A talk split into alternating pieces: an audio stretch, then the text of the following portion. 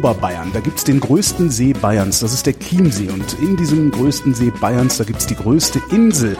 Und das ist Herrenchiemsee. Und auf Herrenchiemsee, da steht ein Schloss, das seltsamerweise genauso heißt wie die Insel, nämlich Herrenchiemsee. Und dessen Kastellanin ist Veronika Endlicher. Hallo, Frau Endlicher. Hallo.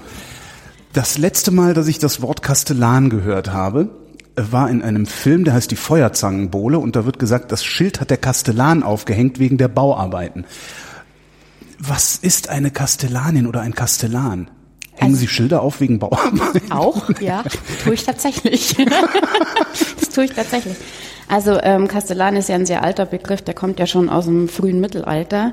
Und ähm, die Bedeutung hat sich natürlich im Laufe der Zeit etwas verändert. Ähm, Kastellan ist im Endeffekt ein Verwalter, immer noch. Ähm, verwaltungstechnisch würden wir uns als Abteilungsleiter bezeichnen. Das heißt, ähm, hier auf der Insel gibt's ja gibt's äh, sechs Abteilungen. Also wir sind ja eine Schloss- und Gartenverwaltung. Also wir haben nicht nur das Schloss, wir haben auch Landwirtschaft, Garten, Forst, Werkstätten, Kutschen. Und wir sind eben die Abteilungsleiter ähm, des neuen Schlosses, des Königsschlosses. Wir deshalb, ich bin nicht alleine, wir sind zu viert. Wir haben nur fünf Tage im Jahr geschlossen und sieben Tage in der Woche geöffnet. Das könnte ich niemals alleine alles verwalten. Das heißt, ich habe eine Kollegin, mit der ich das mache und zwei Stellvertreter. Verwalten heißt, äh, Sie kümmern sich um den kompletten Betrieb dieses Schlosses. Ja, also hier kann man die Räume ja nur geführt besichtigen. Ähm, Das heißt, ähm, wir verwalten diesen ganzen Führungsbetrieb, wir organisieren den, wir organisieren das Personal, aber wir sind natürlich auch dafür verantwortlich, die historische Substanz zu erhalten.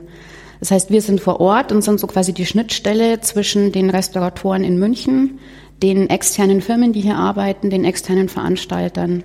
Also wir sind praktisch die Ansprechpartner vor Ort für dieses Objekt. Das klingt jetzt nicht so, als würde eine Ausbildung zum stinknormalen Hausverwalter reichen, um diesen Job zu machen, den Sie machen. Wie, wie kommt man dahin, Kastellanin zu werden? Kastellan ist ja kein feststehender Berufsbegriff. Ähm, Das heißt, wir sind im Endeffekt alle Quereinsteiger. Also ich habe ähm, Geschichte studiert und habe einen äh, Master in ähm, Business Administration. Und äh, das ist äh, ja Learning by Doing im Endeffekt. Also ich bin ja schon sehr lange hier. Aber als MBA in ein Schloss ist jetzt auch eher unüblich, oder? Ja, aber das habe ich hier berufsbegleitend gemacht.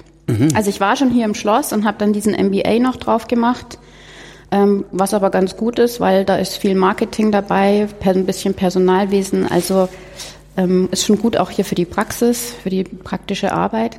Aber wie gesagt, es ist Learning by Doing. Also ähm, ich bin ja nicht hierher gekommen, bin Kastellan geworden, sondern ähm, ich habe schon hier einige Zeit gearbeitet und bin dann zum Kastellan ernannt worden. Also da wächst man rein in die Tätigkeit. Das ist eine Tätigkeit, die viel mit Erfahrung zu tun hat. Sowas, ähm, da gibt's keine Berufsausbildung dafür. Das sind so viele Tätigkeiten, die man hier machen muss. Ähm, da wächst man rein. Aber wie kommen Sie gerade zum Schloss? Ich habe hier schon als Student gearbeitet. Ich Das heißt, als eher zufällig. äh, ja eigentlich schon. Also ich habe als Student hier gearbeitet, ähm, bin über eine Freundin zu dem Job gekommen, habe mich beworben, bin zunächst abgelehnt worden ähm, und habe dann ähm, drei Jahre lang als Student hier gearbeitet, habe nach dem Studium dann weitergemacht, übergangsweise und bin dann dem Schloss mehr oder weniger erhalten geblieben. Kann man sagen, dass Sie die moderne Schlossherrin sind? Also sind Sie die Chefin des Schlosses? Also mein Chef hört das jetzt vielleicht nicht so gerne. Wer ist denn wiederum Ihr Chef? Mein Chef ist der Verwaltungsvorstand hier, der Herr Austermeier. Ah, okay. Das gibt noch jemanden über ihn. Ich dachte, das Es wäre dann gibt irgendwo in der viele. Landesregierung oder so. Nein, nein, nein, da gibt's dazwischen noch ganz viele. Aber mein direkter Chef ist der Herr Austermeier, der leitet praktisch diese Außenverwaltung, weil wir gehören ja wiederum zur Bayerischen Schlösserverwaltung und die untersteht dem Finanzministerium. Die Bayerische Schlösserverwaltung verwaltet ja ähm, 40 Objekte und das ist immer jeweils eine Außenverwaltung. Klingt nach einem teuren Spaß, 40, 40 Objekte zu verwalten, die dann auch noch äh, teilweise Schlösser sind. Verraten Sie, was das kostet, dieses Ding hier zu betreiben? Also die genauen Zahlen, die weiß ich nicht, weil das ist mit Finanzen haben wir gar nichts zu tun. Ähm, natürlich ist es ein kostspieliger, ist es sehr kostspielig, das alles zu verwalten. Aber das ist ähm, auch so ein bisschen die Aufgabe des Staates, dass er die kulturellen Objekte erhält. Und ähm, natürlich sind da auch Objekte dabei, die vielleicht jetzt nicht so rentabel sind, aber wo sich es einfach lohnt, die für die Öffentlichkeit zu erhalten. Ist das hier rentabel, Herr Chiemsee? Die Königsschlösser im Endeffekt ja. Die tragen sich, ich meine, das hängt immer davon ab, ähm, was gerade für Baumaßnahmen durchgeführt werden, aber so im Großen und Ganzen ähm, tragen sich die, ja. Durch äh, Eintritte oder, ja, oder, also Sie müssen sich vorstellen, äh, mit Neuschwanstein können wir jetzt nicht mithalten. Neuschwanstein hatte, hat im Schnitt so 1,5 Millionen Besucher im Jahr. Linderhof und Herrn Chiemsee haben ungefähr ja, ein Drittel davon, ein bisschen weniger als ein Drittel. Also ähm, ja, über die Eintrittsgelder. Wie sieht denn eigentlich Ihr Arbeitsalltag aus? Ich kann mir das immer noch nicht so richtig vorstellen, Schlossverwalterin zu sein. Ja, das ist, äh, kann man sich auch schwer vorstellen, weil es keinen wirklich fest vorgegebenen Arbeitsablauf gibt. Es hängt immer davon ab, was an dem Tag gerade anfällt. Ähm, also in der Regel fängt mein Tag um 7 Uhr hier an. Also ich fahre schon um 6.40 Uhr mit dem Schiff von Prien hier rüber. Das ist ja schrecklich. Ja, da gewöhnt man sich dran. Aber wenn man kein Morgenmensch ist, dann ist es tatsächlich also ähm, sehr gewöhnungsbedürftig. Hat aber auch was Schönes, weil man das Schloss praktisch ganz für sich hat und in der Früh fahren ja eigentlich nur die Angestellten mit dem Schiff auf die Insel. Die Insel ist komplett leer. Ist sie auch unbewohnt hier? hier Nein, die ist nicht unbewohnt. Also es gibt tatsächlich Leute, die hier auf der Insel wohnen, aber das sind nur die Angestellten. Das ist nicht so wie auf der Fraueninsel, die Nachbarinsel hier, da gibt es das eine richtige Gemeinde, eine kleine. Aha. Aber hier auf der Insel dürfen tatsächlich nur ähm, Menschen leben, die ähm, auch hier arbeiten. Und die, die wohnen dann auch im Schloss? Nein. Ach, schade. Es gibt hier neben dem Schloss gibt's ein Gebäude, die sogenannte Villa. Mhm. Da sind Wohnungen drin und dann ähm, gibt es ja vorne am Anleger das ehemalige Kloster des Augustiner Chorherrnstift. Und in diesem Komplex sind auch Wohnungen drin, aber okay. hier im Schloss nein. Sonst hätte ich direkt mal gefragt, ob Sie noch Personal brauchen. Ich weiß nicht, ob das so angenehm ist. Hier oder, oder, weiß ich nicht, im Schloss wohnen und dann so durch die, durch die Hallen. Also es gibt hier wandeln. keine Heizung. Es wird sehr kalt. Also wir haben momentan gerade im Schloss 0 Grad in den Räumen. Wie hat denn Iro Gnaden das dann ausgehalten hier? Was, für den ist Feuer gemacht worden dann wahrscheinlich. Ähm, direkt für den König eigentlich nicht. Der König war, ähm, hat ja auch nicht hier im Schloss wirklich gelebt. Der Stimmt, war der war ja nur ein paar Tage hier. Der war ne? nur ein paar Tage hier. Kommen wir gleich Herd. noch zu. Mhm. Erst, erst, erst Ihr Job, genau. Laufen Sie dann hier so rum und äh, sagen, oh, da äh, äh, die Büste ist kaputt, die muss mal repariert werden. ähm, ja, tatsächlich, das kann passieren. Also ich fange um 7 Uhr an, ich bin um 7 Uhr hier im Schloss.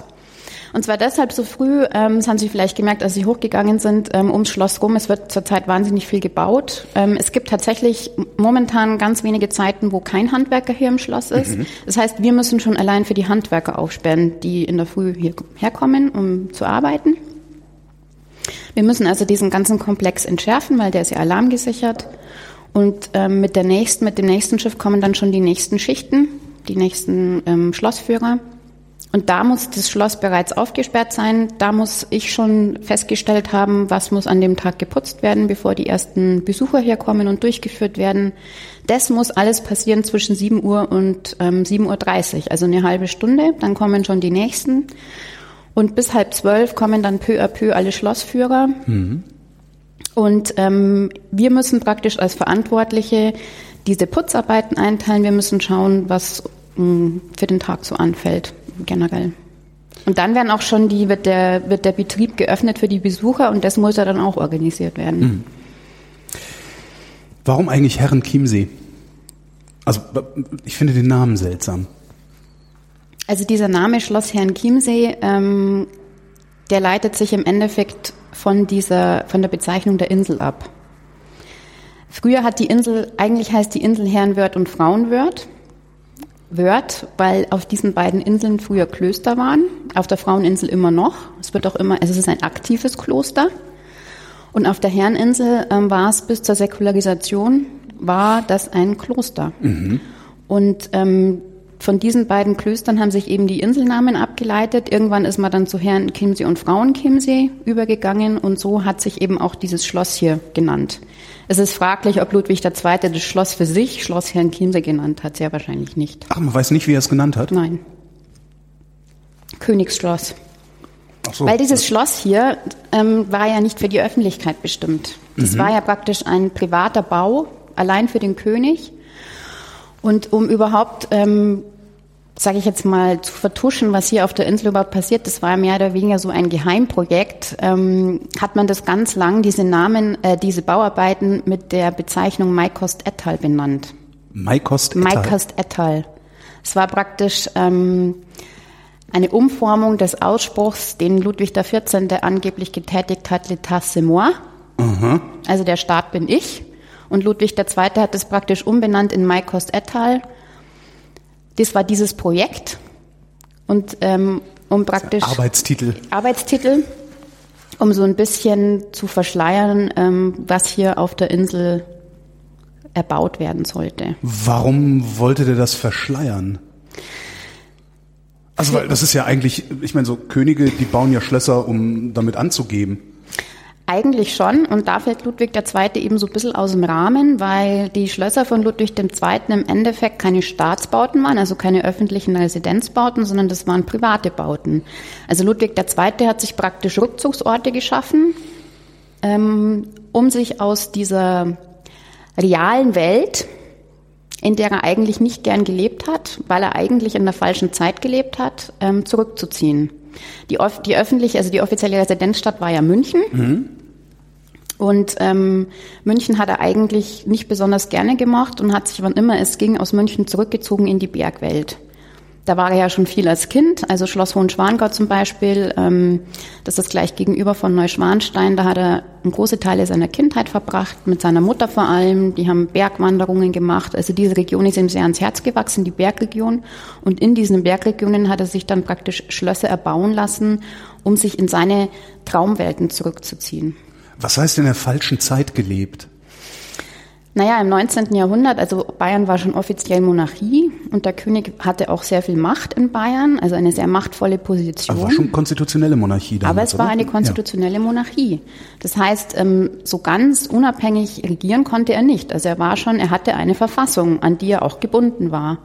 Ach, der hat den Absolutismus vermisst. Ja, genau. Ach Gottchen. Den hat er vermisst. Ähm, und um sich, also gerade jetzt Herrn Chiemsee, um sich praktisch in diese Welt Ludwigs des 14. zurückzuversetzen, sein großes Vorbild, also die Verkörperung eines absoluten Monarchen, hat er sich praktisch Schloss Herrn Chiemsee erbauen lassen, um sich praktisch diese Welt zu erschaffen, in der Ludwig XIV. gelebt hat, indem er seinem Vorbild, Idol wäre jetzt ein bisschen falsch formuliert, ähm, irgendwie näher zu kommen. Was ist denn das für ein Schloss, was der hier gebaut hat? Also ist das dann auch so Versailles-Kopie? Nee, also so groß ist es nicht. Doch, es ist tatsächlich größer. Echt? Ist also der Komplex, so in dem, aus? ja, der Komplex, in dem wir uns jetzt befinden, der ist tatsächlich größer. Also er ist nicht viel größer. Im Endeffekt sind es keine fünf Meter, mhm. aber er ist größer. Und es war, viele glauben, der König hätte das größer gebaut, einfach um den, um den, um Ludwig den 14. zu übertrumpfen. Aber im Endeffekt hat er, hat er ihm hier eine, einen Idealbau gewidmet. Also Schloss Jan Chiemsee ist keine Kopie von Schloss mhm. Versailles, es ist eine Rekonstruktion. Ähm, Was ist der Unterschied? Der König, eine Kopie wäre ja, Sie gehen jetzt hier hoch ins Schloss und es ist genau alles so, wie Sie es in Schloss Versailles vorfinden. Ja. Exakt gleich. Aha. Und das ist es hier nicht. Die Hülle, wenn Sie auf das Schloss hier zugehen, da, wenn Sie schon mal in Schloss Versailles waren, wenn Sie wissen, wie Schloss Versailles aussieht, dann sehen Sie. Nur von Fotos. Sieht ja aus wie Schloss Versailles. Mhm. Das heißt, vom Aufbau her ist es wie Schloss Versailles. Und auch die Räume innen erinnern an Schloss Versailles. Aber die ganze Einrichtung, die Sie bei uns sehen, das ist alles Interpretation. Und man muss wirklich sagen, Interpretation, weil Ludwig II. hier im Endeffekt ein komplettes, komplett eigenes Raumprogramm erstellt hat. Also der hatte eine Idee, wie das aussehen sollte. Er wollte hier auf der einen Seite ein Denkmal setzen. Wem? Sich? Dem König, Ludwig sich, dem 14. 14? Ah, Nein, dem 14. Mhm. Sie werden hier von Ludwig II. im Schloss eigentlich kaum was finden. Also das ist im Endeffekt fast alles französisch hier. Ach. Ja. Also der hat wirklich ganz ähm, bewusst auf alles Bayerische hier im Schloss verzichtet, weil das sollte eine Welt werden, die Ludwig dem 14. gewidmet war. Also wie so ein Disneyland? Klingt ein bisschen ja, despektierlich. Um sich vorzustellen, ja. Also er hat sich hier im Endeffekt wirklich eine eigene Welt erschaffen. Und deshalb ist es eigentlich, wird man ähm, dieser ganzen, diesem ganzen Bauprozess, diesem Schaffungsprozess und dem Ideenprozess nicht gerecht, wenn man sagt, das ist hier eine Kopie, weil das ist es definitiv nicht. Ähm, ist denn über diesen, diesen den, den, über den Bau sicherlich, weil da gibt es ja bestimmt Aufzeichnungen, aber ist auch über den Ideenprozess dieses Schlosses genug bekannt? Also hat Ludwig II. da mm. Aufzeichnungen hinterlassen? Oder? Da gibt's also Das ist relativ schwierig, weil natürlich ähm, der König, also der ganze Bauprozess war sehr, sehr schwierig. Ähm, der König war nämlich sehr stark in diesem ganzen Prozess hier involviert. Und er hat jetzt nicht zu seinen Architekten gesagt, ähm, weil ich jetzt die und die Idee habe, bitte macht das so und so, sondern er hat gesagt, ich möchte das so haben. Hm. Die Idee, die dahinter steckt, hat sich den Flughafenbau in Berlin. Genau. Mhm. Vielleicht auch so teuer. Lässt sich das beziffern, was so ein, so ein Bau gekostet ja, hätte? das kann man in, ziemlich in Euro genau heute? Ja, das ist schwierig. Das umzurechnen, also es gibt ungefähre Zahlen, aber das ist wirklich, ähm, das ist nur ein Anhaltspunkt. Weil man kann diese Arbeitsleistung und die Materialkosten, die kann man einfach nicht umrechnen. Auch die Wertsteigerungen, die es hier gibt bei den ganzen Objekten, mhm. das muss man, müsste man da ja alles mit einberechnen und das hat man noch nicht getan. Also das hat damals ungefähr 16,5 Millionen Goldmark gekostet. Was, wie groß war der Staatshaushalt damals? Ähm, ich möchte es mal anders formulieren. Der König hat ja einen bestimmten Betrag gehabt, der ihm zur Verfügung stand und das war die sogenannte Zivilliste. Die war, ähm, die stand sowieso der Königsfamilie zur Verfügung. Das waren ungefähr nicht ganz zwei Prozent des Staatshaushaltes. Und diese Zivilliste, das war praktisch ähm, der Unterhalt der Königsfamilie. Mhm. Davon, die wurde auch nicht direkt vom Staat äh, verwaltet, sondern von der königlichen Kabinettskasse. Mhm. Also die war aus dem Staatshaushalt eigentlich komplett ausgegliedert.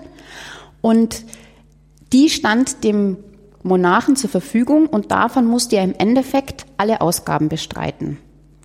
Ähm, das heißt, den Unterhalt der königlichen Bauten, und es waren sehr viele Bauten, überhaupt des königlichen Besitzes.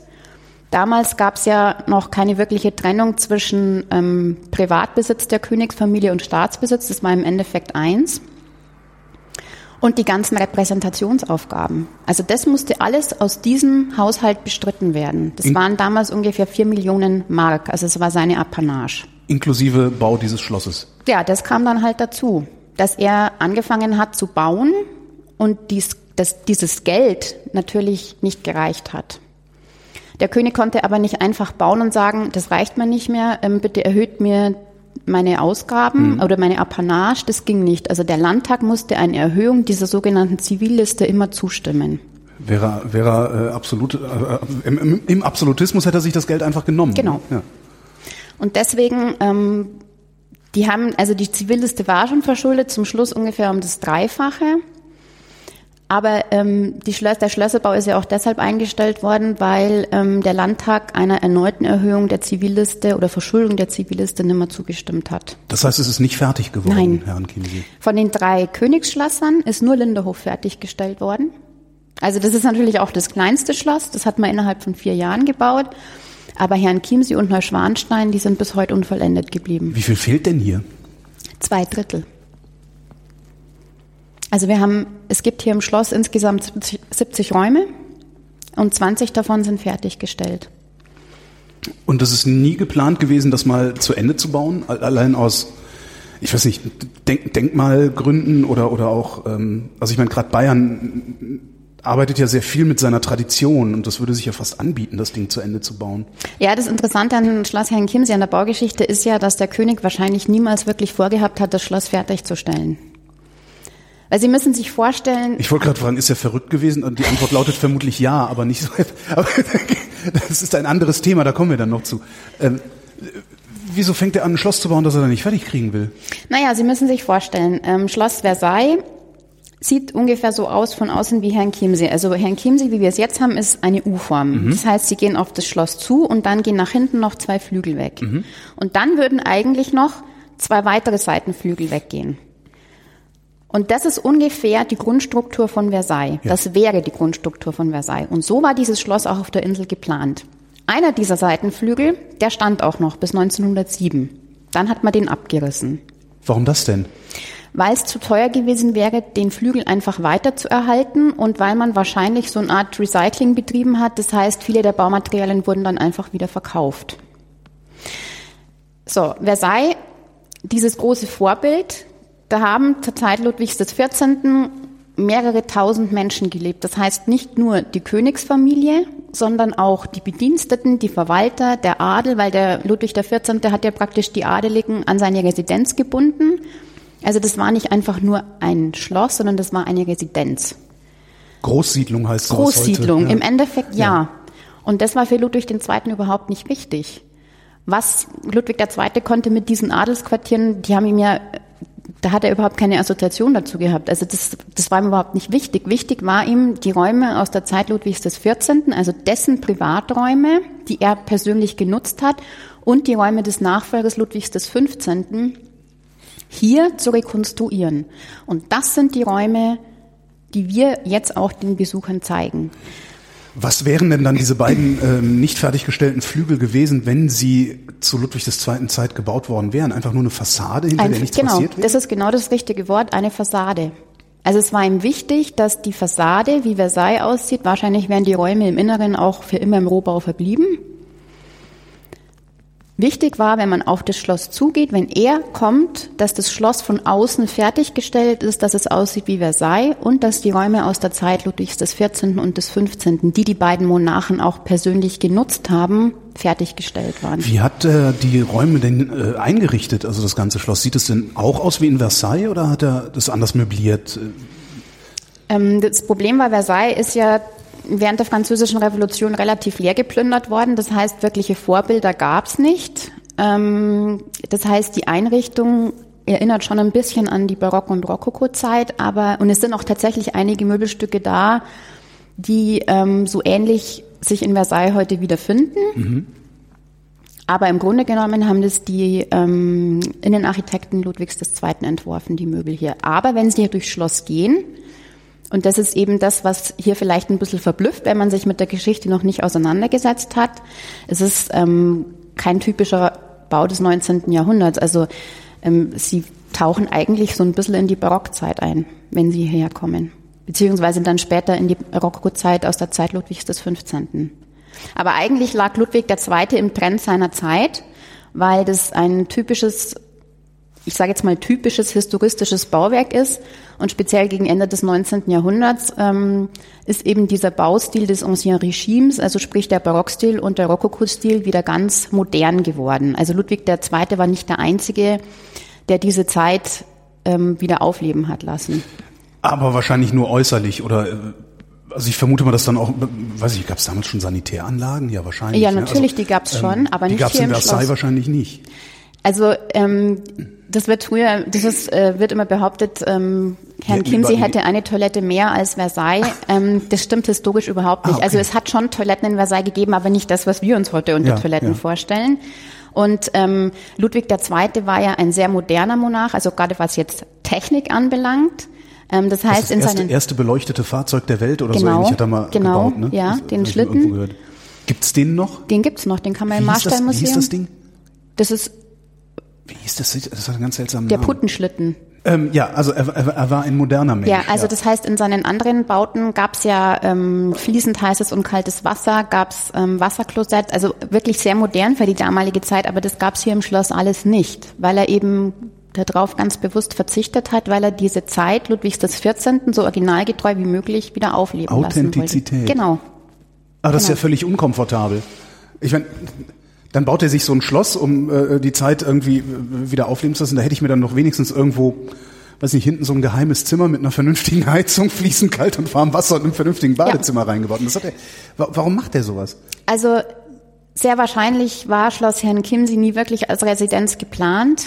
Das sieht man ja auch schon daran, dass es hier im Schloss keine Küche gab. Also wenn der, wenn dem König dran gelegen gewesen wäre, dass er hier auch, ähm, dass er hier tatsächlich wohnt, dann wären das ja die ersten Maßnahmen gewesen, die ersten Baumaßnahmen, dass ich hier eine ordentliche Küche einbauen ja. lasse und ähm, Wasserklosett und fließend und heißes, kaltes, fließendes Wasser. Aber ähm, das ähm, Herrn Kimsey war im Endeffekt tatsächlich fast wie so ein bisschen so ein Museum. Also begehbares Denkmal. Ja, er kam hier ähm, während der Bauarbeiten ab 1881 jedes Jahr auf die Insel, immer so für 10 bis 14 Tage, immer ungefähr zur gleichen Zeit. September, Oktober und hat dann die Bauarbeiten hier, also den Fortschritt der Bauarbeiten begutachtet. Und während dieser Zeit hat er im Augustiner Kornstift gelebt, da hat er ein Appartement gehabt Das wurde extra für ihn eingerichtet und da gab es diese ganzen Annehmlichkeiten. Was heißt Appartement, wenn man von Königen redet? Also das ist tatsächlich ein Appartement, das dürfen Sie nicht so, das dürfen Sie nicht mit Herrn Kinsey vergleichen von der Ausstattung her. Das sieht natürlich für heutige Maßstäbe schon, ähm, sage ich jetzt mal, prunkvoll aus, aber für ihn war also es, also es war so einfach 45 gehalten. 45 Quadratmeter äh, ein Zimmer. So, Nein, nein, das nicht, aber die Räume sind eher einfach eingerichtet. Ähm, also nicht dieser ganze, diese ganze prunkvolle Inneneinrichtung, wie Sie das hier sehen. Also ich würde mal eher sagen, das war zweck, also für königliche Maßstabe eher zweckmäßig eingerichtet. Und wie das dann weitergegangen wäre hier auf der Insel, das weiß man eben nicht, weil der König 1885 ja, da wurden die Bauarbeiten eingestellt, weil kein Geld mehr da war. 1886 ist er ja bereits verstorben. Das heißt, ähm, wie der König das Schloss weiter genutzt hätte, das weiß man einfach nicht. Was ist denn dann nach seinem Tod passiert? Haben die einfach alle aufgehört zu arbeiten, sind nach Hause gegangen, das Ding stand hier und ist verfallen oder hat sich irgendjemand weiter drum gekümmert? Also die meisten Bauarbeiten sind tatsächlich eingestellt worden, weil ja einfach wirklich kein Geld mehr da war. Aber bestimmte Arbeiten sind noch fertiggestellt worden. Aufträge sind ja schon vergeben gewesen. Und ähm, man hat ja die Schlösser, und zwar alle drei Schlösser, sechs Wochen nach seinem Tod schon für die Öffentlichkeit freigegeben. Also das sind schon die ersten Besucher hier durchgelaufen. Aber der, ich denke, der wollte das nicht. Ja, er nicht. Aber der König ist ja dann nicht mehr gefragt worden. Ah, Ich hätte jetzt gedacht, dass wenn ein König sagt, ich will das nicht, dann gilt das auch über seinen Tod hinaus. Also so quasi testamentarisch. Naja, testamentarisch hat er ja eigentlich nie wirklich festgelegt und dieser ganze Absetzungsprozess von Ludwig II., der ist ja dann eigentlich sehr schnell über die Bühne gegangen. Er ist ja auch der für, ist ja entmündigt worden. Genau. Irgend- Ach Gott, ja. er ist ja auch für regierungsunfähig erklärt worden. Ähm, ob man da jetzt zu viel auf sein letztes Wort gegeben hätte, wage ich, hat man ja definitiv auch nicht. Und ähm, man hat natürlich auch irgendwas mit den Schlössern machen müssen. Und wenn man und die Eintrittspreise hier in die Schlösser, die waren sehr sehr teuer. Und ich vermute mal, dass das einfach auch ein Teil war, um die Schulden zu tilgen und um die, dieses Gebäude an sich zu erhalten. Okay, Ludwig II. Wenn der Regierung, wenn er für regierungsunfähig erklärt worden ist, zu Recht oder zu Unrecht? Also, weil so für uns Preußen hatte der mächtig einen an der Klatsche. Würde ich mal so sagen. Ja. Aber ich weiß nicht, ob er das wirklich hatte. Also, äh, Sie machen nicht den Eindruck, als würden wir ja über einen, über einen Geisteskranken reden. Es gibt ja den Spruch, die Grenze zwischen Genie und Wahnsinn ist fließend. Ja.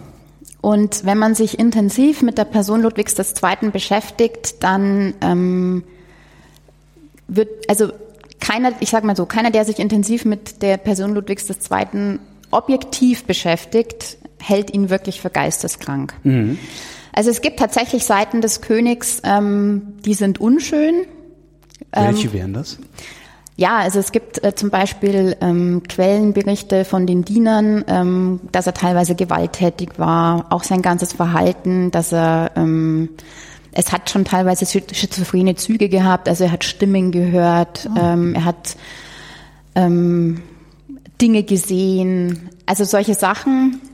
Gut, jetzt ist eine Schizophrenie nicht, nicht zwingend, also für, für, für den, der daran erkrankt ist, ist es sicherlich ein bisschen ätzend, aber es ist jetzt nicht irgendwas, was einen König notwendigerweise unbeliebt macht. Ich möchte zum Beispiel nicht wissen, wie Ludwig XIV. sein Personal behandelt hat. Das dürfte wahrscheinlich Genau. auch nicht besser gewesen sein. Ich meine, es waren immerhin ja, absolutistische Herrscher. Ja, ja. also ähm, erstens, der, der Absetzungsprozess von Ludwig II. war ja sehr umstritten, weil das in der Verfassung überhaupt nicht vorgesehen war, dass der König durch eine andere Partei, sage ich jetzt mal, abgesetzt wird. Was heißt Dieses andere Partei? Prozedere gab es in der Verfassung nicht. Na, aber es gab ja schon einen König, der abdankt und dann. Das schon von selbst, aber nicht durch andere. Ach, der ist nicht dazu überredet worden, Nein, sondern der König selber gezwungen. hätte niemals abgedankt. Ähm, dieser ganze Absetzungsprozess ist ähm, von, kann man sagen, ähm, von seinen Ministern praktisch initiiert worden. Und der damalige Onkel von Ludwig II., der spätere Prinzregent Luitpold, ähm, der war praktisch ähm, in diesen Absetzungsprozess involviert. Und das Problem bei diesem Absetzungsprozess war, dass in der Verfassung niemals vorgesehen war, dass ein König praktisch durch andere abgesetzt wird. Es gab immer nur das Prozedere, der König sorgt praktisch selbst dafür, für seine Nachfolge, Ja. für die sogenannte Reichsverweserschaft. Und die wollten Ludwig II. aber en- im Endeffekt zur Absetzung oder zur Abdankung bewegen. aus verschiedenen Gründen. Ein Grund war zum Beispiel der finanzielle Aspekt, weil es tatsächlich die Befürchtungen gab, dass der König baut und baut. Aber daran hätte man ihn doch einfach hindern können, da muss man ihn doch nicht rausschmeißen. Das macht das Ganze eben so ein bisschen, äh, den ganzen Absetzungsprozess ähm, lässt es eben in einem sehr unguten Licht erscheinen. Also War er trotz seines Wahnsinns beliebt beim Volk? beim Volk ja, beim Einfachen. Ja. Ähm, bei den Adeligen und ähm, also in seinen Kreisen eher weniger. Ja, weil er auf die gepfiffen hat. Genau. Und er war bei seinen Ministern, also Ludwig II. ist ja ähm, sehr früh König geworden und eigentlich sehr unerwartet. Also er wusste, dass er irgendwann mal König wird, aber nicht im Alter von 18 Jahren. Also erst ist sein Vater gestorben, der ihn mehr oder weniger nicht vorbereitet hat auf das Amt. Und dann ist sein ähm, langjähriger Erzieher gestorben, der ihn praktisch auch nicht mehr auf das Amt vorbereitet hat. Also er war sehr jung und er war sehr unerfahren. Und das haben seine Minister ausgenutzt. Ähm, das ist nämlich eigentlich das Erstaunliche, dass Ludwig II. die ähm, Macht, die er eigentlich in Bayern hätte haben können als Monarch, eigentlich nicht genutzt hat. Weil er sie nicht verstanden hat? Oder warum? Ähm, ich glaube schon, dass er sie verstanden hat, aber ähm, dass er im Laufe der Zeit immer frustrierter geworden ist, weil die Minister bestimmte Entscheidungen von ihm einfach umgangen haben und ähm, angefangen haben, sehr eigenmächtig zu regieren. Eigenmächtig Entscheidungen zu fällen und das quasi um ihn rum zu machen, Ja. um ihn rum zu regieren. Und ich glaube, dass der zum Schluss einfach so frustriert war, dass er sich aus der Politik mehr oder weniger zurückgezogen hat. Ähm, aus der Politik zurückgezogen heißt, er hat sich im Endeffekt aus München zurückgezogen, weil ähm, man kann anhand von Aktennotizen, die er bis zu seinem Tod eigentlich oder kurz vor seinem Tod gemacht hat, kann man nachweisen, dass er die Akten zumindest studiert hat. Also dass er wusste, Was, im ähm, was Reich, passiert. was im Reich los ist, aber Ja.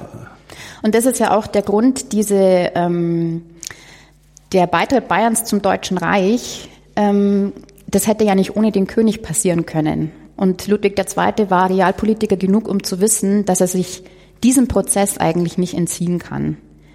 Ähm, und deswegen hat er letztendlich auch dem Beitritt zum Deutschen Reich zugestimmt. Er war ja nicht, auch nicht grundsätzlich dagegen. Er hat bloß Angst gehabt, dass Bayern ähm, viele Rechte verliert und Preußen einfach zu stark wird. Er das hat ja hat Bayern Beispiel, ja heute noch das Problem. es hat sich gehalten. Okay, er, er war sehr jung, er ist König geworden, niemand hat ihm erklärt, wie man König ist. Bücher gibt's wahrscheinlich nicht, wo drin steht, äh, How to be a King. Ähm, ist das der Grund, warum er sich ja in eine andere Welt geflüchtet hat? Ich vermute mal ja, dass das ein Grund ist, dass er im Endeffekt ähm, zum einen in einer Welt gelebt hat, ähm, wo er so sein konnte, wie er gerne gewesen wäre. Wo ihm keiner reinredet? wo ihm keiner reinredet. Und ähm, er war auch ein Mensch, also es gibt ja ähm, Psychiater, die, diese, die den König aus heutiger Perspektive praktisch psychiatrisch begutachten, beurteilen und die sagen, man könnte sagen, Ludwig II. hatte eine soziale Phobie. Also er war im Endeffekt sehr menschenscheu und ähm, hat sich eben in die Einsamkeit zurückgezogen. Das waren praktisch Rückzugswelten, wo er auch völlig alleine war, wo er sich vor niemandem rechtfertigen Völlig musste. alleine im Sinne von völlig allein oder hat er dann trotzdem so, so ein bisschen, wie nennt man das, Hofstaat drum? Das natürlich, Okay. aber das waren seine Untergebenen. Ja. Aber mit ähm, Gleichrangigen musste er sich in diesen Welten nicht auseinandersetzen. Also da war er ganz für sich. Und da muss man natürlich auch wissen, dass Ludwig II. Ähm, ja, also dieses ganze Verhalten, das der an den Tag gelegt hat, die Einsamkeit, die er gesucht hat, ähm, das rührt auch so ein bisschen von seiner persönlichen Geschichte her, weil der König, ähm, ich weiß nicht, ob Sie das wissen, wie der zum Schluss ausgesehen hat. Also Nee. der war sehr beleibt Ja. und er hatte zum Beispiel kaum mehr Zähne im Mund. Ach herrje. Mhm. Nee, also Ludwig II. kenne ich nur von diesem, wie, er- wie Ja, er hier hängt. Ne? also dieser, dieser gut aussehende gut junge aussehende, Monarch. aufrecht stehende, Genau. schlanke Monarch. Aber genau. so hat er zum Schluss nicht mehr ausgesehen. was. Und das war ähm, Ludwig II., also wenn man sieht, wie der ausgesehen hat, also der hatte sehr hohe ästhetische Ansprüche an sich selbst. Wenn man durchs Schloss geht, sieht man auch an seinen, an seine ganzen Projekte. Also der hatte einfach grundsätzlich einen sehr ähm, hohen ästhetischen Anspruch und dem ist er im Laufe der Zeit einfach auch durch sein persönliches Erscheinungsbild nicht mehr gerecht geworden.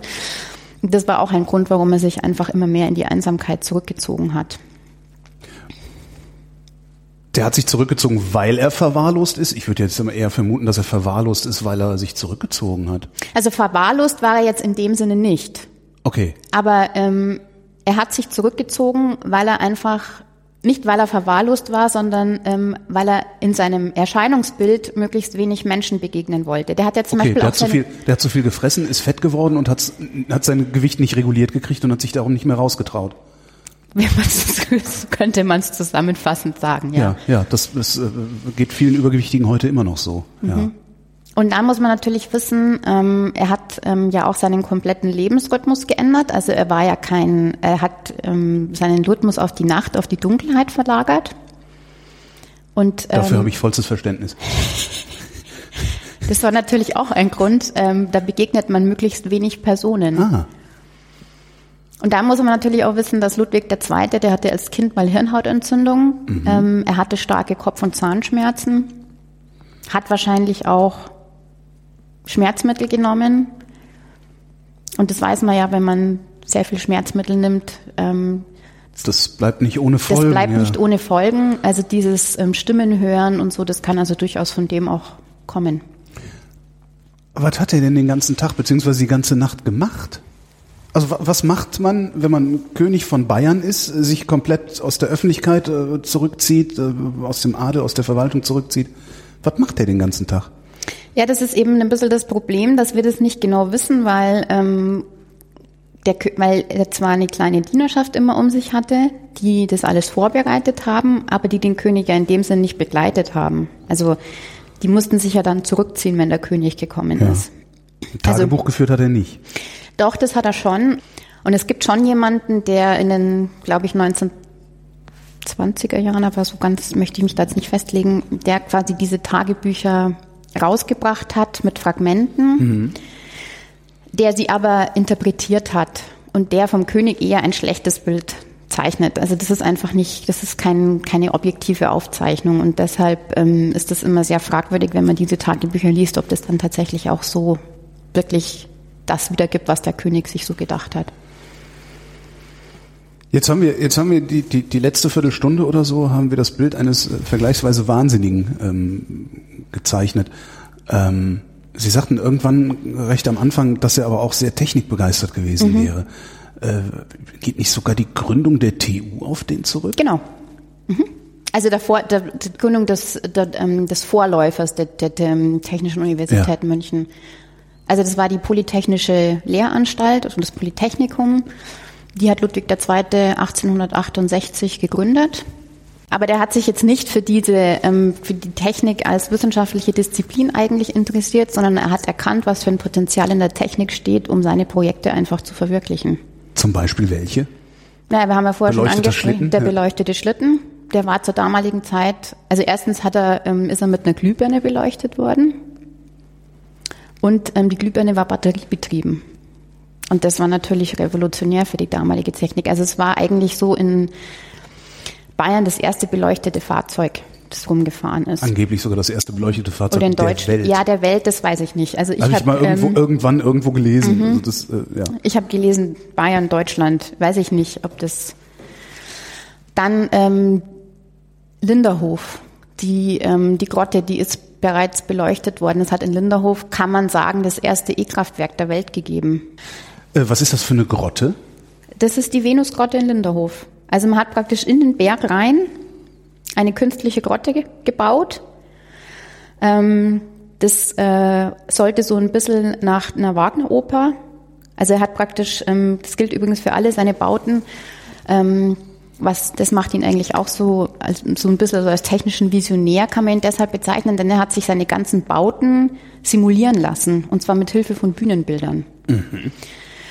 Und ähm, der hat praktisch ähm, diese Grotte ähm, auf diesem Bühnenbild basierend bauen lassen. Auch mit einer ganz revolutionären Technik.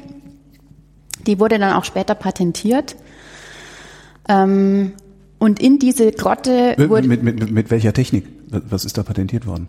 Ähm, die Grotte, wie Sie, wenn Sie, also die Grotte ist jetzt geschlossen. Sie können ja nicht nach Linderhof rein. Also Sie können diese Grotte momentan leider nicht besichtigen. Mhm. Aber wenn Sie in die Grotte gehen, alles, mhm. was Sie da sehen, ist praktisch künstlich. Mhm. Der Berg ist mhm.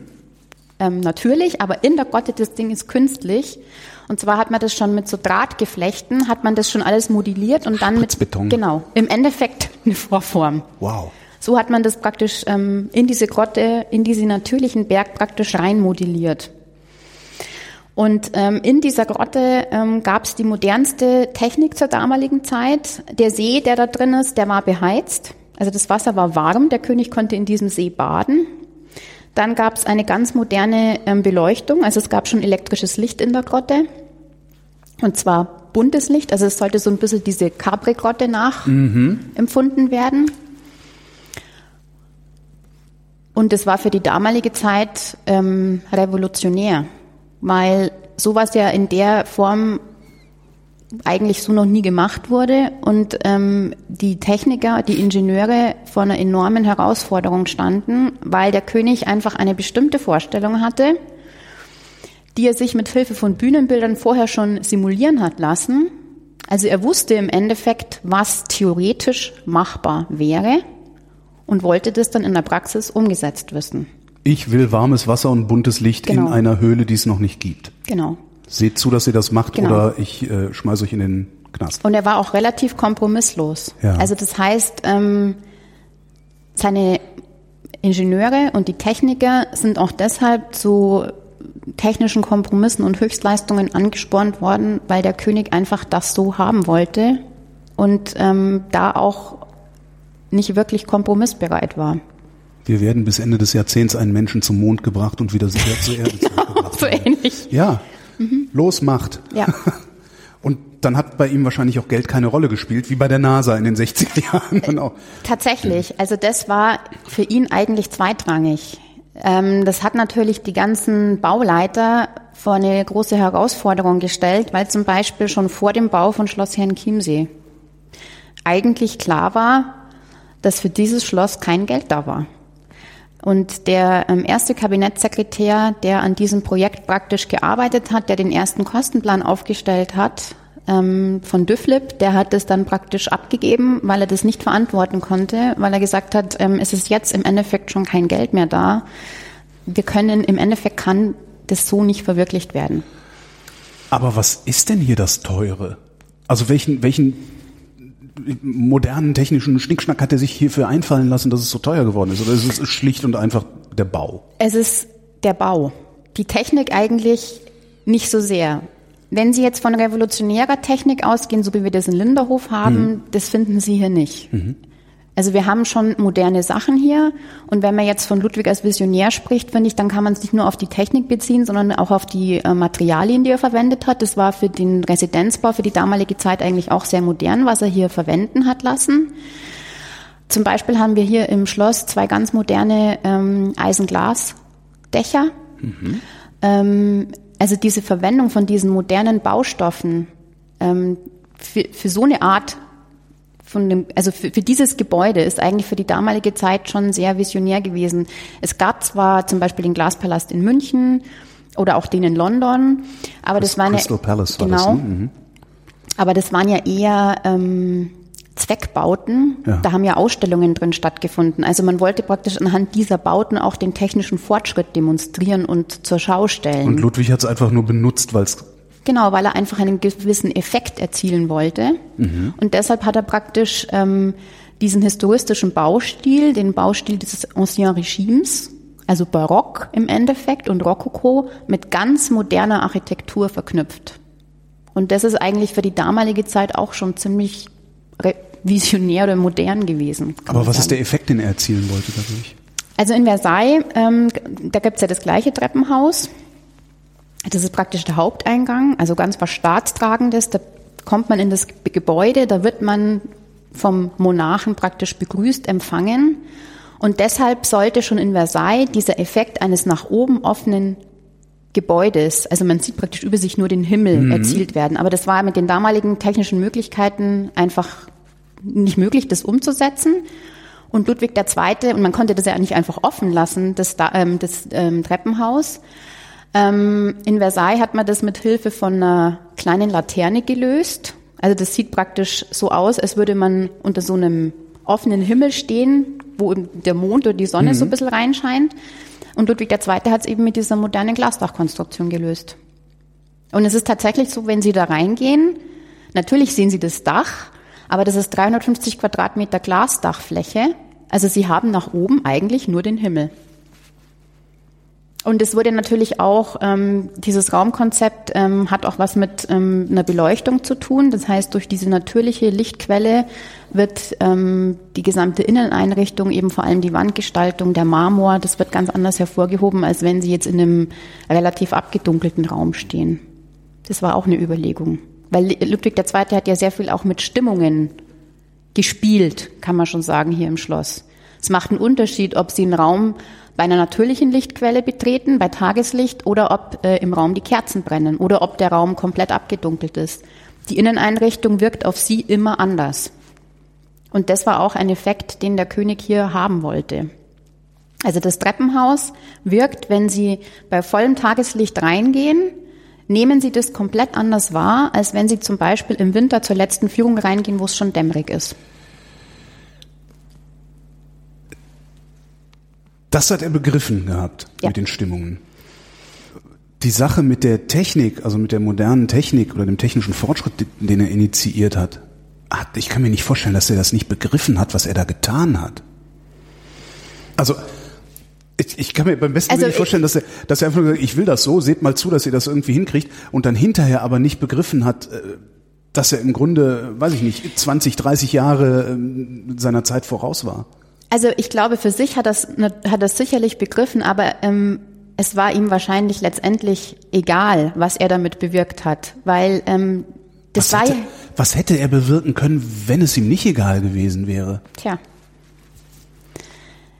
Also ich glaube, Ludwig II. wusste schon, was er da macht, weil ähm, die ganzen Projekte, die er angestoßen hat, also zum Beispiel auch, ähm, es gab ja diese, ähm, er hatte ja so ein Projekt, dieses Flugobjekt ähm, vom über den Alpsee. Was, was, was?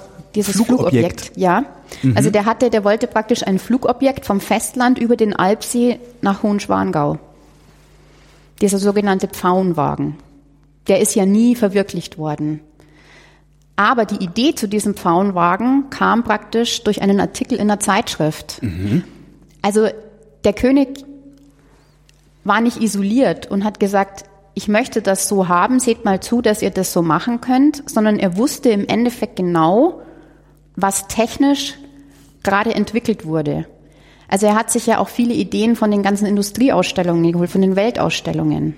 Ja, aber 1885, da hatten wir, nee, wann, wann, wann, wann sind wir denn das erste Mal geflogen? 1903 oder sowas, oder? Ja, ja, aber das, also er hat es als Flugobjekt bezeichnet. Ähm, Achso, ich will ein Ding, das da fliegt. Also oder? genau, so ähnlich. Und ähm, er hat dann ähm, seinen, das war ein ähm, Techniker ähm, des Münchner Hoftheaters, der hat ihm dann praktisch ähm, dieses Projekt weiterentwickelt und da ging es dann darum, also das war im Endeffekt war es wie eine Seilbahn. Ah, okay.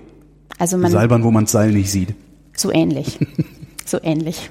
Das ist aber dann nicht mehr zur Verwirklichung gekommen, weil ähm, das praktisch nicht umsetzbar gewesen wäre. Aber diese ganzen ähm, das mit dem nicht sichtbar, das ist eigentlich schon ein gutes Stichwort. Ähm, es gibt nämlich noch so ein Beispiel ähm, in Neuschwanstein. Das ist diese ähm, Brücke über die Pöllertschlucht, die Marienbrücke. Also diese Pöllertschlucht, das sind ungefähr 35 Meter, die man da überbrücken musste. Und da war früher eine Holzbrücke drüber.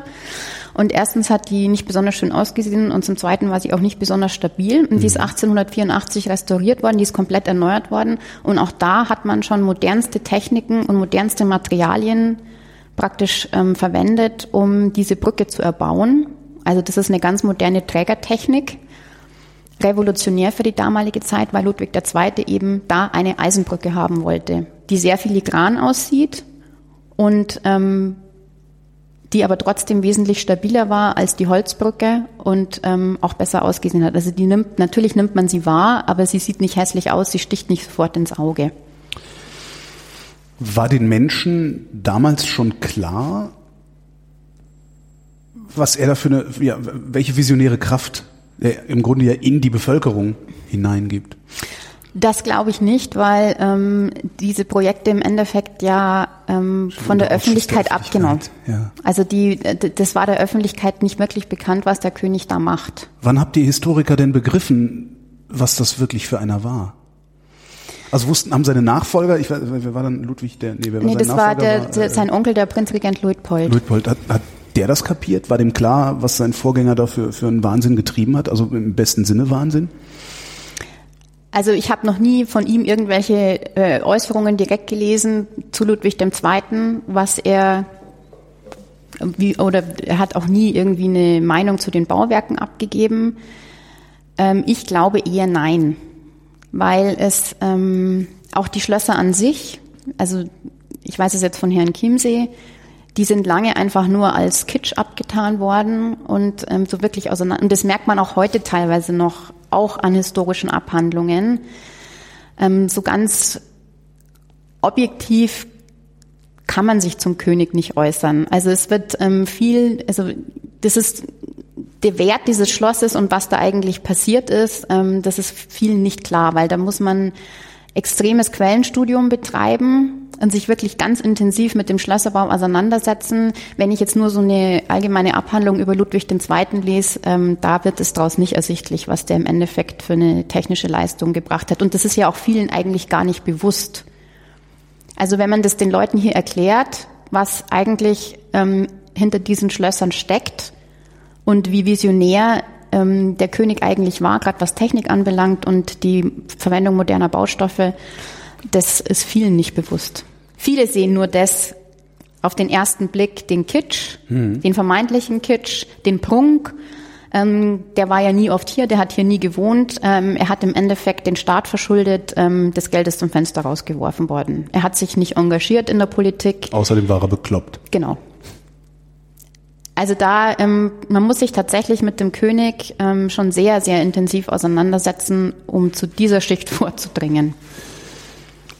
Hat es das vorher, also diesen, diesen, die, das, dieses Visionäre, hat es das vorher oder nachher nochmal gegeben? Bei irgendeinem Monarchen? Ähm, ich würde, ja, hm, gute Frage. Ich würde sagen, nein, wenn man jetzt, wenn man jetzt vom König direkt ausgeht. Mhm. Weil das ist ja schon sehr viel vom, also das ist ja viel vom König initiiert worden. Der König war ja kein Monarch, der einfach gesagt hat, macht mal und ich schaue mir dann das Endresultat an. Der ist ja sehr stark in den ganzen Prozess involviert gewesen. Und wenn man unter diesem Aspekt, nein. Weil diese ganzen. So lange hat es dann ja auch gar keine Könige mehr gegeben hier. Ne? Also wenn Sie jetzt hier in Bayern meinen, ja. dann kann dann definitiv nein. Mhm. Dann ein definitives Nein. Okay. Also das so, nein. Und man muss natürlich auch sagen, der Residenzbau im 19. Jahrhundert äh, weil im 19. Jahrhundert sind ja auch noch Residenzen gebaut worden. Der hat ja mit dem, was man jetzt hier sieht auf der Insel und mit den anderen Schlössern Ludwigs II. überhaupt nichts mehr zu tun. Also das ist ja was komplett anderes. Was ist es anderes? Ja, Residenzbau im 19. Jahrhundert, das ist ja schon, da, hat, da war ja dann schon sehr stark der Staat involviert. Mhm. Also der König hat nicht für sich gebaut, sondern im Endeffekt für den Staat, für die Öffentlichkeit. Ähm, und der König hat einfach, das waren Privatbauten. Also das darf man wirklich nicht als Staatsbau, das nicht die als anderen Residenzen waren Zweckbauten dann eher, oder? Ja, also prunkvolle Zweckbauten, prunkvolle Zweckbauten. aber Zweckbauten. Also einfach auch zur Repräsentation. Warum eigentlich Märchenkönig? Das ist eine gute Frage. Also ich Jetzt. Da gibt's auch meines Erachtens keine eindeutige Antwort drauf. Ähm, das hat nie, noch nie jemand so wirklich eindeutig beantwortet, warum das eigentlich der Märchenkönig ist. Ich kann Ihnen auch nicht sagen, wann dieser Begriff eigentlich entstanden ist. Das seit wann nächste der Frage König. Ja, seit wann der König so ähm, als Märchenkönig bezeichnet wird. Ähm, ich persönlich glaube, dass das ähm, sehr viel mit ähm, Schloss Neuschwanstein zu tun hat. Also ich glaube, ja, der Begriff so ist noch nicht ne? so alt. Ähm, genau. Ja. Einfach dieses, ähm, es sieht so aus wie, ähm, wie ein Märchenschloss, ähm, weil diese, ähm, es gibt viele Gründe, warum ihn als Märchenkönig bezeichnen könnte, aber das sind dann, ähm, das greift dann schon so tief, also ich glaube, das ist eher ein oberflächlicher, oberflächlicher Begriff, Märchenkönig. Was hat er denn eigentlich gemacht, nachdem er rausgeschmissen wurde als König? Nicht mehr sehr viel. Also was, was, was macht ein ehemaliger König, wenn er kein König mehr ist? Ähm, der König ist im Juni 1886 ähm, offiziell entmündigt worden und drei Tage später war er tot. Also da gab es nicht mehr sehr viel, was er tun hätte können. Hat er sich umgebracht? Ja, wenn ich das wüsste, da könnte ich einen Bestseller schreiben. Das weiß man nicht. Es gibt ja drei Theorien, wie der König gestorben ist. Aha. Also die eine ist, dass er Selbstmord begangen hat. Mhm. Eine zweite Theorie ist, dass er umgebracht wurde. Und eine dritte Theorie ist, dass er ertrunken ist. Ähm, was genau an dem Tag passiert ist, weiß man nicht genau. Ähm, was das Ganze sehr mysteriös macht, ist, dass er ja zusammen mit dem Psychiater Dr. von Gutten, der auch dieses psychiatrische Gutachten über ihn erstellt hat, tot am Starnberger See aufgefunden worden ist. Zusammen mit dem Psychiater? Zusammen mit dem Psychiater. Also keiner weiß eigentlich genau, was da am Starnberger See sich tatsächlich abgespielt hat. Man hat in der Lunge des Königs kein Wasser gefunden. Also ertrunken ist er sehr wahrscheinlich nicht. Ähm, der König war ein sehr gläubiger Mensch. Und ein gläubiger Mensch begeht eigentlich keinen Die Selbstmord. Sich nicht unbedingt um. Gleichzeitig, wenn er aber tatsächlich eine Schizophrenie gehabt hat. Hm. Also das ist, ähm, das ist alles sehr mysteriös ähm, und man kann keine der Theorien wirklich widerlegen oder beweisen. Das sind alles nur Mutmaßungen, was sich an diesem Tag abgespielt hat und wie der König gestorben ist. Aber wer ist. hätte was davon gehabt, ihn umzubringen? Ja, das ist eben die Frage. Weil entmündigt war der König schon. Luitpold war Prinzregent. Sein äh, Lud, äh, Ludwigs Bruder Otto, der war ja wirklich, ich sage jetzt mal in Anführungszeichen, geisteskrank. Der war ja auch schon in Betreuung im Schloss mhm. Fürstenried. Der wäre offiziell oder war offiziell König, aber der hätte sein Amt sowieso nicht ausüben können. Also waren die Wittelsbacher alle geisteskrank? Nein. Okay. das klang gerade so ein bisschen so, ja, der war ja sowieso. Nee, ähm, ähm, Otto, ähm, das weiß man, der Bruder von Ludwig, ähm, also Otto war ja in, ähm, ist ja mit in den Krieg gezogen äh, und das, diese Kriegserlebnisse hat er nicht verkraftet. Mhm. Posttraumatisches ja, Stresssyndrom. Ja, das war ein Grund für seine Erkrankung. War Luitpold genauso beliebt wie Ludwig II.? Ja, Allerdings. Ähm, ich dachte, ich hätte jetzt einen Grund dafür gefunden, warum Luitpold ihn aus dem Weg hat räumen. Nein, also das ist nämlich, also das muss man dazu sagen. Ähm, Luitpold war in diesem ganzen Prozess, also der war ähm, sehr zögerlich, mhm. weil er genau wusste, dass das verfassungsrechtlich Fragwürdig. nicht ganz in Ordnung war. Ja. Und ähm, weil er wusste, dass es auch einen Schaden für die Monarchie nehmen konnte, weil Luitpold im Endeffekt Dinge schon entschieden hat, die er, die eigentlich nur ein Monarch entscheiden konnte. Und offiziell war er noch nicht der Monarch oder der Reichsverweser. Ludwig war offiziell noch nicht abgesetzt. Wer genau hat Ludwig denn jetzt überhaupt rausgeworfen? also, also es war ein Komplott aller Minister oder wie Ja, also das, das muss man sagen, federführend war ein Minister und zwar das war der leitende Minister der Freiherr von Lutz. Mhm. Der war ähm, sehr federführend. Der hat das ähm, eigentlich auch sehr vorangetrieben. Und ähm, also in der von alleine mit der mit mit der Verfassung im Hintergrund hätte man das nicht machen können und deshalb musste man auch noch das bayerische Zivilrecht praktisch heranziehen, denn im Zivilrecht war die ähm, der Umgang mit Geisteskranken geregelt, also quasi die Entmündigung von Geisteskranken. Und man konnte den König nur entmündigen, indem er ihn für regierungsunfähig erklärt. Und wie erklärt man jemanden am leichtesten für regierungsunfähig? Indem man ein psychiatrisches Gutachten erstellt und ihn in diesem Gutachten für regierungsunfähig erklären lässt, weil eine gewisse Geisteskrankheit festzustellen ist. Die ja unbestreitbar da war. Ja, es ist eben die Frage, ob man das als Geisteskrankheit bezeichnen könnte. Und man muss natürlich auch sehen, dass diese Aussagen, die damals von den Dienern getätigt worden sind, die muss man schon sehr kritisch ähm, Na, ich meine jetzt, ich meine jetzt eher Stimmen hören und solche Sachen. Also das ist ja, das ist ja durchaus, das ist ja eine, eine Geisteskrankheit. Ja, aber wenn man die Frage ist halt, ist das ein Problem?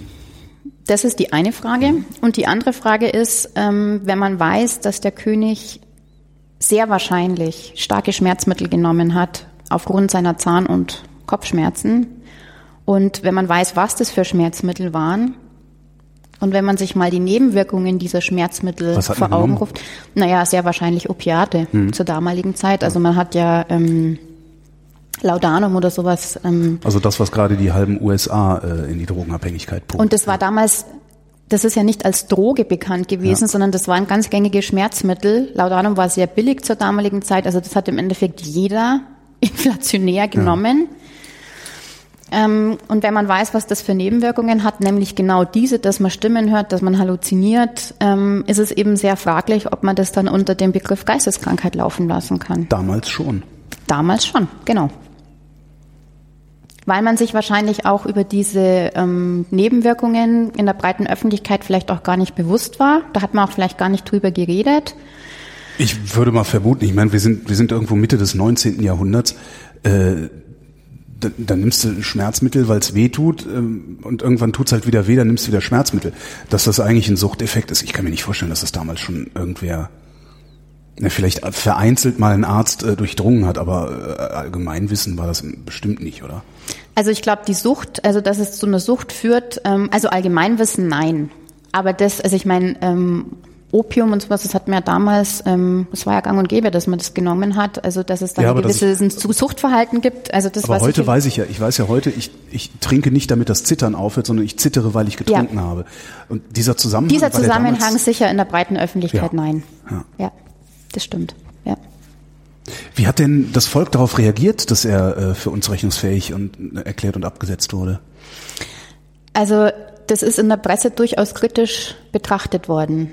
Und das hat den Luitpold auch am Anfang ähm, Sympathien gekostet, weil man, ähm, das war ja auch die Gefahr, dass man praktisch so als Königsmörder dasteht, mhm. weil es einfach verfassungsrechtlich sehr, sehr fragwürdig war, was da abgelaufen ist und weil der König im Volk eben sehr beliebt war. Also man hat so lapidar, ja, den hat man halt jetzt praktisch, der war unbeliebt, den hat man halt jetzt quasi so ausgelöscht, ausgeschaltet. Aber der Luitpold war im Lauf der Zeit dann, ähm, also der hat zum Beispiel ähm, sich nicht offiziell als König bezeichnet, er war der Prinzregent, hat deshalb auch weniger Apanage bekommen. Das ist ein Wort, das ich nie verstanden habe, Prinzregent übrigens. Also er, er durfte sich ja nicht König nennen. Okay.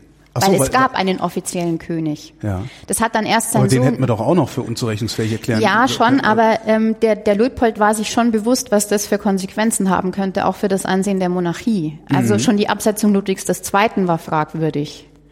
Und wenn man jetzt den Otto noch absetzt, ähm, das, das hätte einfach eine schlechte Außenwirkung gegeben. Und ja. das wusste Luitpold. Und deswegen hat er sich eben nur als Prinzregent bezeichnet und hat als Prinzregent regiert. Erst sein Sohn, Ludwig III., hat es dann ähm, noch bevor Otto gestorben ist, ähm, geändert und hat sich ähm, dann König genannt. Und war das schädlich für die Monarchie? Nein, da in dem nicht mehr. Nein. Weil man wusste ja, ich denke, dass die Öffentlichkeit ja auch wusste, was mit Otto ist, mhm. dass der wirklich nicht regierungsfähig war aber gerade in der Zeit ähm, um die Absetzung Ludwigs II. Ähm, wäre das sicherlich ähm, keine gute Außenwirkung gewesen, wenn Luitpold sich als also den Königstitel annimmt. Aber warum haben die Ludwig II. nicht einfach gemeuchelt? Also es wäre doch viel einfacher gewesen. So ein politischer Mord war doch mehr oder minder gang und gäbe, jedenfalls ein paar Jahre vorher noch. Also den hätte man doch auch einfach in den Starnberger See schmeißen können. Ohne diesen ganzen äh, ja, juristisch fragwürdigen Zinnober, den sie da äh, vorher gemacht haben. Ähm, also sicherlich nicht mit der Königsfamilie. Weil der Luitpold, also ähm, Freiherr von Lutz, also seine, sein Kabinett ähm, hat den ähm, hat den Luitpold schon gebraucht, den Prinzregenten. Also ohne die Wittelsbacher wäre dieser ganze Absetzungsprozess nicht gegangen. Aber die Königsfamilie hätte sowas niemals zugestimmt. Das sind dann Mutmaßungen, ja. ähm, was die ähm, was die Minister praktisch hätten machen können. Aber ich glaube, ähm, also so abgebrüht war selbst Freiherr von Lutz nicht. Es okay. war ja schon das, was er gemacht hat, ähm, war ja schon sehr, sehr fragwürdig und ähm, ging äh, ja haarscharf am den legitimen Möglichkeiten vorbei. Wenn Ludwig II. Äh, weitergelebt hätte, was hätte er machen können? Also hätte er noch Geld gehabt? Hätte er irgendwie sein eines Schloss behalten dürfen und den Rest hat man ihm abgenommen oder wie hätte sowas funktioniert? Ähm, das ist das, also das ist jetzt alles im Bereich der Mutmaßungen, ja. was jetzt passiert wäre. Aber es bestand durchaus die Gefahr, dass er, dass seine Schlösser gepfändet werden. Mhm. Weil ähm, es gab ja schon Klagen gegen die königliche Kabinettskasse. Also es gab ja schon Firmen, ähm, die im Endeffekt bankrott gegangen sind, weil die offene Rechnungen hatten beim König, die nicht bezahlt wurden. Und da sprechen wir nicht von 200 Mark zur damaligen Zeit, sondern das ging schon teilweise in die Zehntausende. Und es bestand tatsächlich die Gefahr, dass die ähm, Schlösser Ludwigs II. gepfändet werden, weil das eben sein Privatbesitz war. Er hat ja auch von den Ministern, ähm, hat er auch angefragt, also das war ihm übrigens durchaus bewusst, mhm. weil er hat zum Beispiel angefragt, ob man seine Schlösser nicht in die Zivilliste aufnehmen kann, quasi in den Kronbesitz ah, oder in den Staatsbesitz. Mhm. Damit jemand damit, anders dafür zahlen muss. Ja, damit sie auch nicht gepfändet werden. Dann wären sie nicht gepfändet worden, aber es war ja sein privater Besitz. Und deshalb bestand immer noch die Gefahr, dass die Schlösser ähm, gepfändet werden. Aber wie pfändet man ein Schloss? Ich meine, ein, ein Haus oder eine Wohnung zu pfänden und dann irgendwo auf dem Markt zu verkaufen, das kann ich nachvollziehen. Aber so, ja, wir haben jetzt hier noch ein schönes Schloss auf Herren Chiemsee stehen und machen das zu Geld. Wie macht man ein Schloss zu Geld? Das kann ich mir nicht Also ich äh, weiß gar nicht, ob das in dem, ob das überhaupt damals in dem ganzen Prozedere vorgesehen war, ob ein König jemals gepfändet worden ist. Weil die, äh, weil bis dahin ja. die Residenzbauten also was der König gebaut hatte, war ja im Endeffekt immer Staatsbesitz oder Kronbesitz. Das, da da hat man dann schon den Anfang vom Ende der Monarchie insgesamt äh, gesehen, oder? Ähm, das glaube ich nicht, ähm, okay. weil ein Punkt oder ein Grund, warum man letztendlich diesen ähm, das, den Schlösserbau beendet hat, war eben, dass man ähm, befürchtet hat, dass das Ansehen der Monarchie darunter leidet, wenn der König weiterbaut oder wenn der König sich zu sehr einfach auf seine Bauprojekte konzentriert. Der hat ja dann auch versucht, ähm, private Geldgeber zu finden. Also ähm, hat seine Public-Private Partnership. Im Endeffekt ja, hat seine ähm, Sekretäre ähm, ausgesandt, um irgendwie noch zu privaten Geldern zu kommen. Und das, ähm, wenn der König sowas macht, ähm, das rückt natürlich insgesamt das Ansehen der Monarchie auch in kein besonders gutes Licht. Also es ging jetzt eigentlich nicht so sehr um, das hat der ähm, Ludwig II. als Person hat mit der Monarchie jetzt nichts zu tun. Also es ging jetzt nicht darum, dass man die Monarchie als Ganzes abschafft, mhm. dass man schon sieht, dass die jetzt im Niedergang begriffen war. Es war eher das Gegenteil, man hat verhindert, man wollte verhindern, dass das passiert. Aber passiert ist es ja dann relativ kurz danach trotzdem, ne? Wann, wann ist? 1918. 18, ja genau, Eisland, ne? Mhm. Ja. Gut, aber das war noch zur damaligen Zeit, damit hat man jetzt zur damaligen Zeit sicher nicht gerechnet. Hm, stimmt. Also das. Noch 30 Jahre vorher, ja, nee, das auf keinen Fall. Ähm, ja, nee. ja, ja. Haben Sie einen Buchtipp? Zu also wenn Sie sagen, genau, wenn Sie sagen so, also ne, wie gesagt, Ludwig II. ist so, äh, so, so Leute wie ich, also ne, Preußen, also oder bin ich Preuße? Kölner? Sind Kölner Preußen? Nee. Was sind wir denn dann? Kölner. Kölner. Das ist auch, fühlt sich auch besser an. Ich lebe allerdings gerade in Preußen. Ähm, also für uns Kölner, für uns Kölner sieht das halt aus, als hätte Ludwig II. nicht mehr alle Tassen im Schrank gehabt und äh, ist dann ne, mit so einem Schwan-Ding sie auf den See rausgefahren, da abgesoffen. Ein Buch, das genau das, äh, wie nennt man denn das, entkräftet, widerlegt, widerlegt, widerlegt also irgendwie. Äh. Also das Ding ist, wenn man schon so eine Meinung, also es gibt ja ähm, wenn man so, so eine Meinung von Ludwig II. hat, lässt man sich wahrscheinlich auch durch kein Buch widerlegen. Zum einen ist es ähm, von der Martha Schad, Ludwig II. Das ist eigentlich ein ganz gutes Überblickswerk. Und wenn man so ein bisschen ähm, tiefer schon gehen will, das ist aber dann auch schon eher ein bisschen fachlich geschrieben, aber gut zu lesen, ähm, das ist von Hermann Rumschöttl, auch Ludwig II. Also es sind zwei Taschenbücher und gerade das Buch von Hermann Rumschattel führt eigentlich sehr gut ähm, in die Person Ludwigs II. ein, auch sehr objektiv und sachlich geschrieben, wo man auch so ein bisschen in die politischen Verhältnisse der damaligen Zeit in Bayern eingeführt wird. Und das ist ein kleines Taschenbuch, also man muss nicht 600 Seiten lesen. Veronika Endlicher, vielen Dank. Dankeschön.